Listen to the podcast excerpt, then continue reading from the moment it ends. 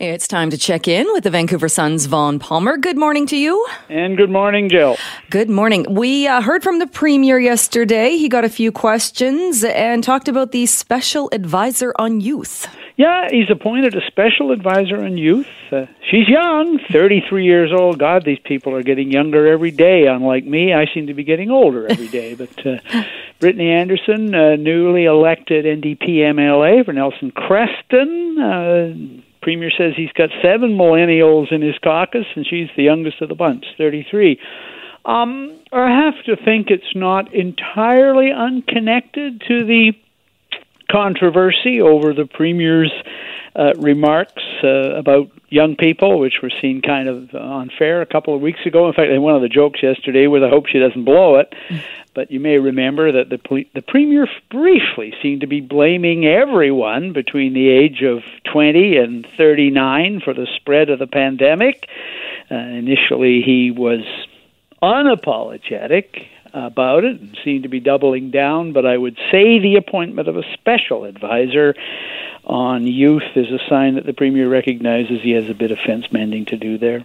Uh, so, what will she actually do as the advisor on youth? Well, premier says she's going to be busy. Um, said he said her responsibilities are ominous, and I, you know, I don't know about that, but maybe that's a reference to the feedback he's been getting over his comments as well. But she's going to be on email, and she's going to be on text messaging, and she's going to be in touch with young people, and she's then going to have input directly to the premier about what they're saying, the issues that concern them, uh, the issues they're pressing. Uh, the government has also announced, and, and this has been in the works for a while, a $45 million leadership program, which is actually five different programs for skills training, for uh, summer employment, for um, internships, uh, diverse groups being recruited. So I think one of the first things she'll be doing is trying to get in contact with as many organizations out there and as many young people as possible to say, hey, you want to access these programs, they're there. Um, they're there for you, and you know, you, if you don't apply, you won't get one of the positions. But if you do, then you've got a good shot at getting in. Hmm. Well, I guess it's a good thing he's actually appointed a young person who uh, would probably know more about this rather than uh, in news conferences where he used to just call out to Seth Rogen and Ryan Reynolds and hope that they would connect with the young people. Yeah, I uh, I'm sure that's the case. You know, uh, the uh, the premier uh, is probably uh, not quite as adept on uh, on TikTok and Instagram and and all the other services that I've never even heard of. Uh, on the internet, he's probably more adept than I am, but uh, in any event, I expect uh, there'll be some of that as well. But no, it's yeah, it's a good move, and uh, the uh, the especially given the New Democrats' political base in the province, you know we've we've seen that that younger voters um, younger people are more attuned to Horgan's agenda than they are uh, to the federal conservatives or the uh, provincial BC liberals, at least so far, anyway. So there's all the more reason for Horgan to be reaching out to those people on every kind of issue. So having a special advisor who's in charge of at least making contact and getting feedback back into the government is a good thing. Uh, cabinet is meeting today. What do we expect to happen there? Well, the premier said yesterday. You know, he was asked for two or three, two or three times about you know whether we have enough restrictions and enough enforcement on the pandemic and two or three times he said well you know cabinet's meeting today and there's stuff on the table. So one of the things he said was they haven't ruled out further uh, or additional restrictions, including, he says it's still on the table, travel restrictions. So that was a hint that uh, there may be more coming. I know uh, NW is reporting on the news that the um, the uh, restriction on restaurants and bars is going to be extended past the May uh, long weekend.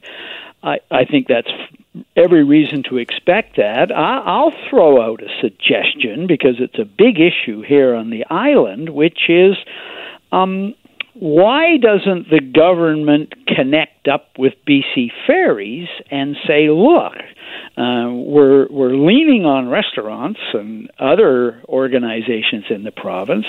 Why doesn't BC Ferries announce well in advance of the May long weekend that unlike most long weekends, there won't be extra sailings on BC ferries. There will be regular sailings on BC ferries, and if you get stuck in the terminal, you're going to have to wait. Now, they would have to accommodate important shipments of goods back to the island because the island is very dependent on mainland supply lines. They'd have to accommodate people particularly from the island, who, for medical reasons, go to the mainland, although not many do that on a long weekend. And they would have to deal with people who live on one side of the water and work on the other. But there are ways to do that through the reservation system and a pass system. And I think if the government were to announce that well in advance of the long weekend, it would discourage travel to the island um, and travel from the island to the mainland for non essential reasons. So, you know, the premier, as you know, has said a while ago, oh, there's nothing we can do about it, but there's plenty the government can do about it if it wants to do something about it. And I think the fact that the premier says they haven't ruled it out tells me, Jill, that the government's getting a lot of f- feedback on this thing. People are fed up and they want the government to do something, so I think the time is ripe for stronger measures to discourage non essential travel in British Columbia. Uh, yeah, and you've mentioned this before too. Even, uh, I mean, hearing about extra sailings is a bit of a mixed message. And even if you knew, if you were heading out of town, if you knew there was going to be a checkpoint, not a fine, not a ticket, but if you knew there was going to be a checkpoint, you might not go. I agree. I mean, it's been pointed out the the government does have checkpoints in the interior to make sure that you know on your boat or your car you're not hauling around zebra mussels. Um, they have they have checkpoints in the wintertime on on highways to make sure you got snow tires. So I don't see what's the difference of saying, hey, there will be random checkpoints on the very few highways that tourists use to get to the interior and that tourists use to get across Vancouver Island, just asking you where you're going and why, and are you aware that there's a, a you know a, a guideline against non-essential travel. I think you're right, Jill. I think just the notice that that's going to happen would discourage a lot of idle. Um, uh, travel in the province, a lot of non essential travel. If that word got out, I think um, the effect would be considerable. Uh, we've only got a minute left, uh, but did the premier give a reason as to why he's not taking the AstraZeneca? That he's uh, going to wait for his age cohort? He said he's booked. Uh, he and his wife have both booked for their age cohort. Premier turns 62 this year, so he's waiting for Pfizer or Moderna. But he said he has full faith in AstraZeneca, and if public health officials advise him that it would be a good idea for him to get AstraZeneca to send a message of safety to the public, he would be quite willing to do that. He's waiting basically for word from Dr. Bonnie Henry. Uh, so it sounds to me like the Premier might well do a public vaccination of that just to send the message that it's safe. Uh, uh, and probably that'd be a good thing at this point, given some of the anxieties that are still out there about vaccines. All right, uh, Vaughn, we'll leave it there and talk to you tomorrow. Bye bye, John. That is Vaughn Palmer with the Vancouver Sun.